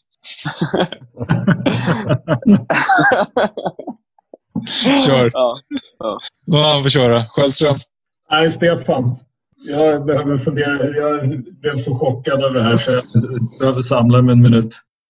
Ja, men när vi ändå är inne på Bulls så, så kan jag väl säga att jag tror att eh, Chicago kommer att vara en titelutmanare inom sex år. What? What? What the? Det är en hot take. Smoking hot. Det är en hot take. Det är en hot take and I like it. Det är Kanishevas alltså. Ja, för fan vad jag har respekt för den där mannen. Vilken, vilken, bra, vilken bra arbetare han är framför allt. Jag känner en eh, kille som har jobbat som eh, scout för, eh, för Denver under väldigt många år. Och vi pratade just om honom. Och han sa att, att han är en väldigt kompetent människa, han är en konsekvent människa. Och om han får göra, inom citationstecken, som han vill, så kommer, så kommer Chicago att bli ett väldigt bra franchise på väldigt kort tid. Han är väldigt omtyckt av människorna i organisationen, eh, alltså NBA generellt. Eh, och eh, han har en tendens att alltid få till en bra deal. Så jag tror fan att det, det finns något att hämta där inom sex år. Han har gjort sig enormt populär i Chicago bland, alltså bland Bulls-fansen innan han egentligen har gjort någonting överhuvudtaget annat än ganska basal kommunikation faktiskt. Men han, mm. han, mm. han skrev bland annat ett brev och han har gjort sig enormt populär bland fansen i Bulls. Så då ska man veta det att eh, Bulls-fans har ju liksom varit allt annat än glada i management i, i the franchise ganska länge faktiskt. I, säkerligen av vad det nu kan vara, sex år i alla fall, så har man ju skanderat Fire Garpax och dessutom så har man ju också faktiskt slutat gå på matcherna. Och, och en sån enkel handling eh, bekräftar ju bara det min vän säger. Det, det, det är liksom ett jävla brev och folk älskar honom redan. Mm. Så du kan ju fatta vad han kan göra på sikt. Han gav Jamal Murray 170 miljoner, Stefan. Vad tycker du om det? Ja, det... han, är, han är kanske inte nödvändigtvis värd 170 miljoner, men så som marknaden kanske har sett ut och vad de behövde där och då så finns det ju säkert alltså, finns ju fog för att han har gjort det. Annars hade han ju aldrig gjort det. Han är ju inte dum i huvudet. Nej, jag fattar, jag fattar vad du menar. Ja, jag går inte i den här fällan igen. Jag gjorde det med Bulls med Heinrich och Deng och Chandler och Curry. Liksom. Så att, nej, du tar den här själv, Sten. Ja, ingen spelare. Vem, vem vill vi behålla? Vem vill, vem, Sjöström, vem vill du behålla? Alltså, det finns... Det, jo, men det, det finns... Det, fin- alltså, Kobe. man, måste, man, måste, man måste ju vara lite realistisk. Jag tycker att det Kobe White visade mot slutet på säsongen, om han är liksom en startande point guard eller... Men han är i alla fall värd att få tillhöra en organisation som är professionell och kan lära folk hur man är, hur man är som ett proffs och få utveckla sin talang. Och sen så tycker jag att av det jag sett så är ju Wendell Carter snuskigt underutnyttjad av coach och management. Jag vet inte om hur bra han är, men jag tycker att han har utnyttjats fel och han har utnyttjats för lite. Och sen så har då Bulls dessutom en i sammanhanget skakig organisation som inte är direkt som Phoenix vad beträffar att rehabilitera skadade spelare eller och se till att de inte blir skadade. Hur många skador som helst i Bulls de senaste åren. Och sen så tror jag dessutom att Satoranski tror jag faktiskt är utmärkt att behålla. Resten kommer jag inte att gråta blod över om de inte är kvar. Inte ens Lauri Markkanen. Vem har Jag- inte sagt jag- sin hot take? Ja, men jag, varken jag, Addis eller Henrik har sagt det, men jag kan ta min nu då. oh, det det- låt det brinna! Låt det brinna! Och det är det, på sätt och vis går den lite grann emot dig Nick. För jag tror att allting går i cykler. Och jag tror att NBA kommer att förändras inom 5 till 7 år igen. Jag är lite, lite osäker på åt vilket håll. Men nu har man under en period, framförallt faktiskt om man jämför med eh, tidigare årgångar, så är det regelförändringar som har gjort att okej, nu får vi titta på den här basketen. Men förr eller senare så tror jag att man kommer att vända sig mot det överdrivna trepoängsskyttet. Jag är rätt osäker på faktiskt om man vill se 73 på match, vilket är dit vi är på väg. Så jag, Fyra poängslinje. Ja, men det, det, är det, det är det jag säger att jag inte vet. Det finns, som jag ser det så kan det hända två saker. Antingen att man inför typ en fyrapoängslinje eller att man flyttar ut trepoängslinjen ytterligare så att man kommer tillbaka lite grann till att eh, ja, det här skottet är fortfarande värt 50 mer än tvåan men nu börjar det faktiskt bli så svårt att det inte är särskilt många som kan skjuta med den typen av procent att det är värt det. Eh, Eh, och att man, alltså på något sätt att man vill premiera en annan typ av basket. Och så kan jag också tänka mig att man eh, återgår till någon typ av illegal defense försvarsregler. Som det är idag kan du i princip ignorera en spelare helt och hållet. Du, kan, du behöver inte ha någon på honom. Mm. Och det är ju en ganska enkel regelförändring att återinföra och säga att liksom, nej, men vi kan faktiskt inte ha någon som flyter runt lite var han vill på banan oberoende av var hans designated anfallare är. Alltså, om man tittar till exempel på 90-talet. Eh, om du dubblade från weak side och gick igenom tre sekundersområdet då kunde du inte stanna. Då var du tvungen att fullfölja dubblingen och gå hela vägen oavsett att det egentligen var idiotiskt. Annars blev du avblåst för legal defense, fick en teknisk foul och de andra fick ett straffkast. Alltså den typen av regelförändringar är, tror jag inte NBA kommer att vara främmande för om Harden skjuter 23 treor per match. Mm, mm, mm. Så, så din hot är att det kommer komma en stor regeländring? Ja, som kommer, som kommer att på något sätt, alltså om, i alla fall om trepoängsskyttet fortsätter att utvecklas dit än att det är nästintill ett minimum att du måste skjuta 45-53 per match. Då, då har jag en fråga för dig. Vilken period av NBA var den roligaste att titta på i dig? Så om du kan välja en era. Nu kommer han dra till med 70-talet. och Nej, nej, absolut. Jag, jag, alltså, man har, gjort- jag tycker att spelet är roligare att titta på nu än vad jag tyckte förut. Sen är jag kanske inte lika engagerad eftersom jag trots allt liksom bryr mig ganska mycket om Chicago Bulls och de inte är så bra och inte har varit det på ganska länge heller. Däremot så tycker jag att den här perioden är roligare. Men jag är ganska övertygad om att jag tycker att det finns en gräns och att den går någonstans. Där Eh, jag tycker till exempel inte att James Harden är speciellt rolig att titta på. Han är en fantastisk basketspelare och han, som reglerna ser ut och liksom spelet och vad han är ute efter att göra så är det helt rätt. Men om det, vi får fram tio nya James Harden och det är det här vi har att titta på då tror jag att det inte, det tror inte jag kommer att vara roligt. Och då tror jag att man kommer att göra någonting åt det. Men Trae Young och Luka Doncic... Ja, Men, men. Luka Doncic och Trae Young är ju ändå liksom spelare som vill gärna skjuta massa trepoängare och kanske inte alltid med bästa procent, framförallt Doncic. Uh, jag fattar vad du menar. Men jag, jag skulle tro att Adam Silver just nu är nöjd med hur spelet ser ut. Det är min Just nu, just, just nu ja. Men om, om, om vi, om vi Ja, säger... okej. Ja. Om det, nu vet inte jag vad snittet ligger, men om vi säger att ett snitt på en NBA-match är att det skjuts 65-73 er. 50 är det. Runt 50 nu, tror jag. Eller 55 eller något. Det skjuter ju just de själva. Ja, det gör de. 45-50, ja exakt. Ja, så menar, om du räknar båda lagen då, så även om Houston möter någon annan så de möter det lag som skjuter minst tre i Precis. NBA så är det 75. Så därför tänker jag mig att snittet måste ligga, alltså det är ju inget lag som skjuter mindre än 25 treor per match. Om vi hamnar i en situation där snittet snarare går mot att alla lag börjar göra ungefär som Houston. Då tror jag Jag att tror då, det- då kommer man att tycka att det har gått för långt. Då kommer man att göra hända. någonting. Det tror inte jag kommer hända. Alltså rent krasst är det så här. Om vi då tittar på eh, de bästa spelarna i NBA. Vilka skulle vi ranka dem som? LeBron, Giannis, eh, Kawhi. ehm, ja, sen har vi möjligtvis Harden och några till. De flesta lever ju inte på trepoängslinjen. Men de är kompletterade av spelare på trepoängslinjen. Anthony Mm. Davis. Alltså, sen är det så att vi behöver trepoängsskytte för att skapa spacing för de Mm. andra, för de som är riktigt bra.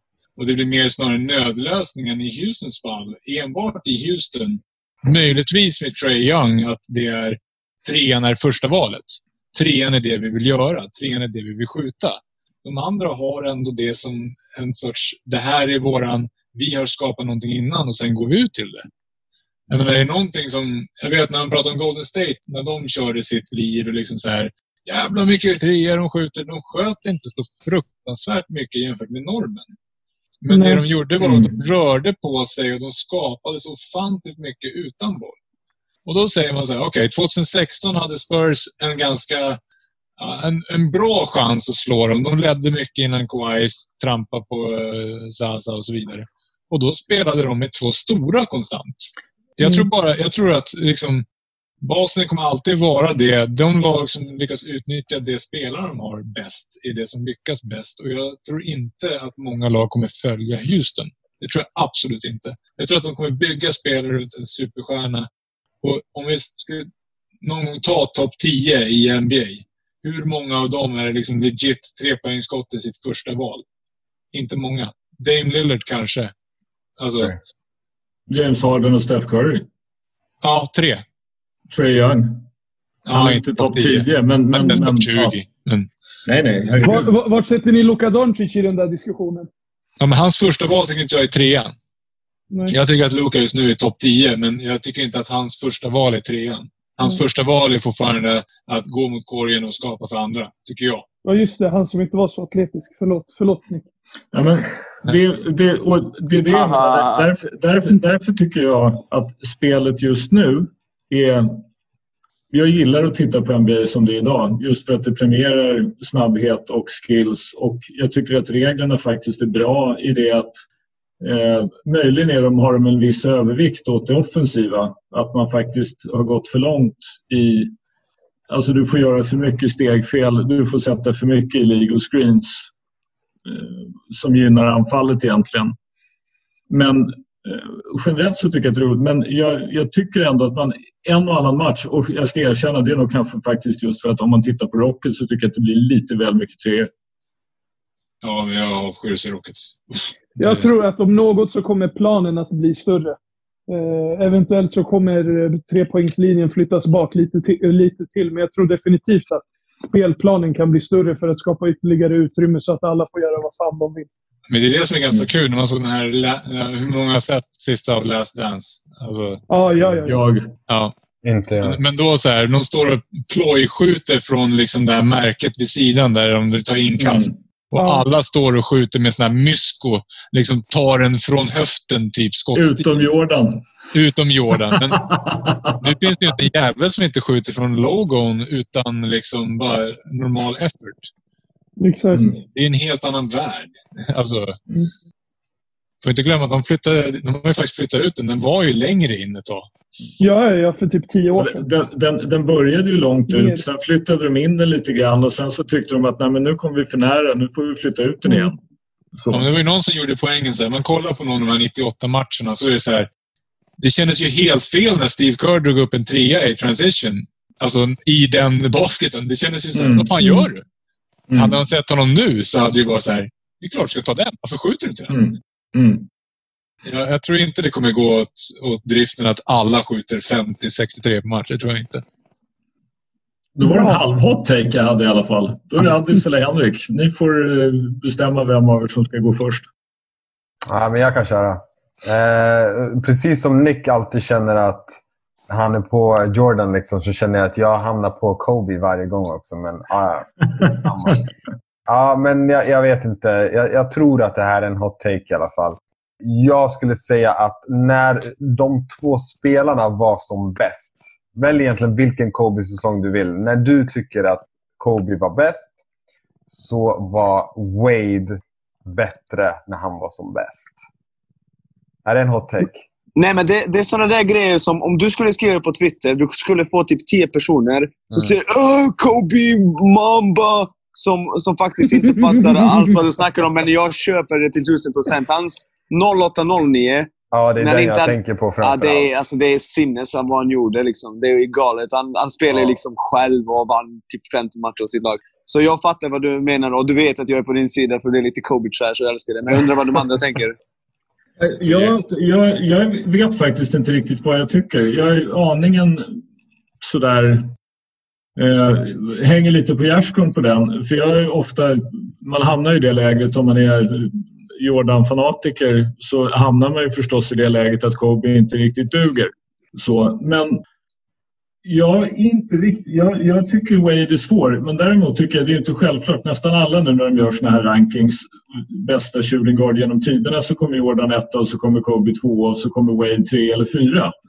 Och jag är inte riktigt säker. Jag, det där jag är lite grann med. Jag är nog med dig Addis, även om jag hänger lite på gärdsgården. Jag är inte säker på att jag är beredd att flytta förbi Wade. Men alltså, jag tycker inte på något sätt det är självklart att Kobe är före.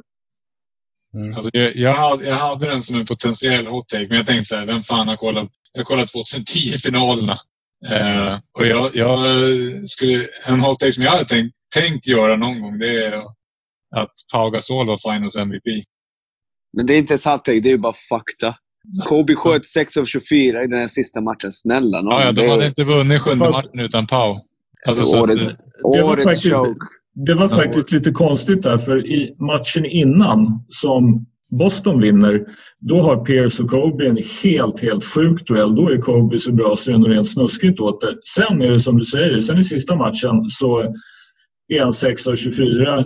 Power är mycket bättre och Artest hänger ett par treor som ingen trodde han kunde hänga och så vinner de mot. Fy fan. Jag kräks när jag tänker på det. Eh, Så, så, Ja, vi släpper den finalen känner jag bara spontant.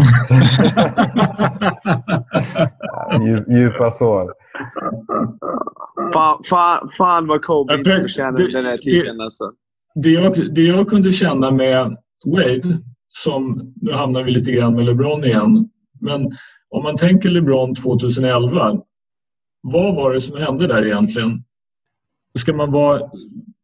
Alltså Wade var ju bättre i playoffs. Ja, men det är lite LeBron- det jag är ute efter. Vem, vad hände så att säga? Varför var, varför var LeBron så dålig i finalerna? Var det för att han då på något sätt vek sig för Wade och sa att "Ja, men okej, ta det här du? Nej, men alltså, Hade det varit bättre om Wade hade sagt att "Ja, men, nu ser vi till att vi löser det här, att vi fixar så att vi får ihop ett spel som funkar för båda. Eller skulle Wade ha kört? Alltså, Får jag ställa en fråga bara nu? Nick, du får vara med och svara på den. Hade det varit bättre eller sämre för LeBrons legacy om de hade vunnit 2011 och Wade hade blivit Finals MVP?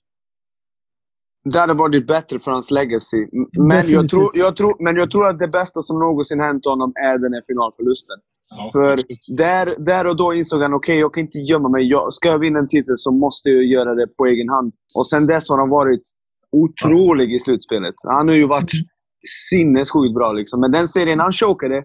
Han krossades under all press. Och Rick Carlisle är en bra coach. Det är därför jag har jättemycket respekt för Rick Carlisle. För jag tycker verkligen att de förvirrade honom med sina olika looks i försvarsspelet och sådär. Vet du vem som aldrig har kunnat vin- vinna något på egen hand? Vem? Nick. Vem? Du kan ju svaret på den här frågan. Nej, eller va? MJ har aldrig vunnit något på egen. Nej, men snälla. Ja, precis. Precis. Snälla nån. Han hade, han hade ett lag som utan honom vann 55 matcher. Snälla nån. Fy vad... Alltså, den mest överskattade basketspelaren någonsin är Michael Jordan. Fy. Jag lägger på. Ja, fråga Juanita, Juanita Jordan. Fråga Juanita Jordan. Hon vet ju. Du som, du som tycker att vi ska släppa diskussionen om vad Kevin Durant gör utanför planen och bara prata vad han gör på planen är lite märkligt dubbelmoraliskt vad du tycker om Michael Jordan måste jag säga. Men vi kan släppa det. det Du, helt du! okej med mig. Håll, lyssna. Det finns ingenting Michael Jordan kan göra offensivt som Kevin Durant inte kan göra.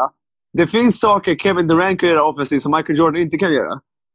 Michael Jordan kan inte dribbla upp i full fart och stanna och skjuta från nio meter och swisha en trea. Det kan det Durant. Boom! Alltså, jag förstår inte vad du pratar om överhuvudtaget. Alltså, jag bara säger en sak. Hur många scoring titles har Kevin Durant? Om vi nu pratar om egen hand och vad man gör på planen. Jordan har Kevin tio. Durant, Kevin Durant Jordan och har LeBron tio. James Kevin Durant och LeBron James har inte fler scoring-titlar för att de vet... Men tror inte du att Durant, om man bestämde sig en säsong, okej nu ska vi vinna scoring-titlar och bara skjuter som en galning, typ 32 avslut per match. Tror inte du att han kan snitta... skillnaden, det som är skillnaden är att Jordan fortfarande vann sina sex titlar. Eller gjorde han inte det? Jo, mot folk som... ta det- mot, ta mot det här, folk ta som det här på Twitter. Ja, jag, tror Ta det här på Twitter. Jag, jag, jag, jag, liksom, jag orkar inte höra det här att Durant skulle Bilmekaniker. Han, han mötte bilmekaniker. Det är det som Nästa, händer. nästa, min nästa hot take för nästa vecka kommer att vara att Kevin Durant kommer inte att vinna en titel till. Ja, varsågod Alltså, Henrik. Det är alltså, du kvar. det- Okej, Det- min, min, min hot take är att om jag hade varit i Philadelphia och haft Joel Embiid så hade jag snyggt och smidigt som fan försökt trada bort honom. Men Jag de, är helt med dig. Jag är helt med dig. För vem? Alltså, jag, ja, alltså, Bam Adebayo. ja, mycket annat. För att jag, jag, jag, jag tror inte på den där killen som en franchise. Jag, jag, jag, jag tappar respekten för eh, honom totalt. Men då, Jag- vill du bygga runt Ben Simmons typ, eller? Hellre? Jag, jag väljer hellre Ben Simmons än Joel Embiid just nu. Eh, Den jag, skulle, jag gillar är så het att jag tänder en tändare. Så het är den. Alltså jag gillar inte det Ben. Simmons, det. men jag tror att man kan få någonting av Embiid som är bättre än att ha Embiid. Alltså jag tycker att det är så mycket så här, han är lovande, han kan bli den där dominanta Shaq, bla bla bla. Han snackar bara skit och har inte lyckats komma fram till någonting. Så att, eh, jag skulle spränga det här laget och jag skulle, jag, skulle bara, jag skulle bara gå till något lag och säga så här. Han är skitbra, han är skitbra. Och så försöka få någonting som är okej. Alltså skulle jag få Bam Adebayo? Ja, jag kör. Absolut. 100 procent. Det, 110 det, procent. det tror jag ganska många skulle göra i och för sig faktiskt. Men Miami det där- säger nej till det där. Miami det, där, det där är en sak som är intressant med när man ska trada spelare. Vi säger att Philadelphia kommer på att vi vill trada Joel Embiid. För att få ut någonting av honom så måste de ju låtsas så att de inte vill trada honom. Precis. Ja. Alltså de, de måste ju vänta på, och vem, vem skulle kunna komma på i dagsläget att de, vi, vi tror att Joel Embiid är lösningen? ja, men jag tror ändå många lag skulle ta en chansning på honom. Det, Det, tror jag. det tror jag i och för sig också. Men de måste Atlanta Hawks. Men, men, ja. Eh, jag, är nog, jag är nog faktiskt med dig. Jag, om jag ska välja mellan Simons och Embiid så tar jag nog också Simons. Inte minst för Jag, jag, jag såg om, om Embiid. Jag tror det var, jag kommer inte ihåg om det var inför den här säsongen eller om det var inför nästa så pratade de om Joel Embiid är i sitt livs form. Han har sommartränat, han har varit bra sådär. Och så går det typ 12 matcher på säsongen och så Philadelphia 76ers är bekymrade över Joel Embiids fysik och Ja. vilken ja, form men kommer du ihåg när han sprang i Philadelphia med, med en grå hoodie och, och uh, folk uh, åkte runt i bilar och, uh, förbi honom och spelade Eye of the Tiger. Alltså Mm. det, han är patetisk. Han, han kommer aldrig sköta sin kost. Han kommer aldrig sköta sin fysträning. Han kommer alltid att skada sig. Och folk kommer fortsätta vurma om att han är den eviga talangen. Hur länge har han varit i NBA nu? Sju Han år? snittar, en, han snittar ju ändå 26. Ja, men Ja, han, ja, ja, han alltså har ju det- minskat. Han har ju minskat. Alltså förra året snittade han mer. Och sen fick han skäll av de här eh, Charles Barkley och Shaq. Och då gick han ut en match och gjorde 40-20. Och sen gick han tillbaka. Alltså jag hade honom i fantasy för fan. Han hade en nollpoängsmatch. En noll. Förstå, noll. Någon gång måste vi diskutera Noll. fantasy och hur du får den att se på spelare i just den där typen av besvikelser. Ja, för fan. Fin bild, Addis. Till, till er som inte ser så, så har Addis dragit upp en bild på Ben Simmons när han ska skjuta en trea. Och ingen står ens två meter i närheten av honom. Ingen bryr sig. Det, det Social är mitt distancing. svar. Det är mitt svar på den här diskussionen. En, ge mig en bid, fan driver ni med mig? Alltså, Eh, bort med en bit, bort med Simmons. 76ers kommer aldrig vinna en ring med de två. Jag, har, jag, tog, jag tog fram en bild när vi säger sju år, så är det inte. Däremot så han inledde ju två första säsongerna med att inte spela överhuvudtaget. Sen dess, Exakt, han var ju skadad. Ja, sen dess har han spelat fyra säsonger. Eh, Ja. Så i någon mening då så har han varit alltså, Fem år, sex år, sex, Sex. år eller vad vi nu ska, i alla fall sex säsonger sedan han draftades. Mm. Och då har han spelat 31 matcher, 63 matcher, 64 och i år spelade han 44 av 64. Va? Det är det jag säger. Han kommer aldrig ta hand om sin jag- kropp. Hans kropp pallar inte. Nej, men jag, och jag vet inte om det är att han inte kan ta hand om det. Det finns ju de som försöker ta hand om sin kropp men ändå inte fixar det. Men jag, det här är anledningen till att jag skulle vara beredd, om jag måste välja mellan Simons och en bid, så skeppar jag en bid. Mm. För du kommer att gå hela säsonger och undra, kommer han att hålla i slutspelet när vi väl kommer dit? Alltså vad måste vi göra för att, att se till att han är tillräckligt frisk? Hörni, jag fick precis en uppenbarelse. Oh, Vi ser det. Jag fick precis en upp... Vänta, jag ska... Här, här. Så. Ni ser ljuset. Jag fick precis en uppenbarelse. Vet ni vilket lag som drar mest nytta av en förkortad serie? För vi är Sixers. 76ers, för då kan en bid sitta där och, och, och trycka i sig Popeyes chicken eh, innan varje match, efter varje match och sen gå och, och tjocka sig någonstans på Bahamas när han väl är klar. Ja, han kommer in som en ny Oliver Miller. Han kommer se ut som Sean Kemp gjorde i Orlando Magic när han var 33 bast. Så kommer Joel Embiid se ut med, en- med en förkortad säsong. Jävlar alltså. Okej, det var en hot take. Hyggligt. Det var en hot take, ja. Det var, det var en hot take. Du fick både med, du fick både med och mothåll, helt klart. Jag känner att jag har varit jävligt mycket på hugget idag. Ja, det är bra. Det är bra. Det behöver Det är skönt. Vi har, nej, vi har tagit oss igenom dagens schema. Vi avslutar med drömmar om Joel Embiid och Popeyes Chicken helt enkelt. Det är där vi lägger ner och säger tack för idag. Ha det bra. Hej då. Tack. Nej, tack. tack.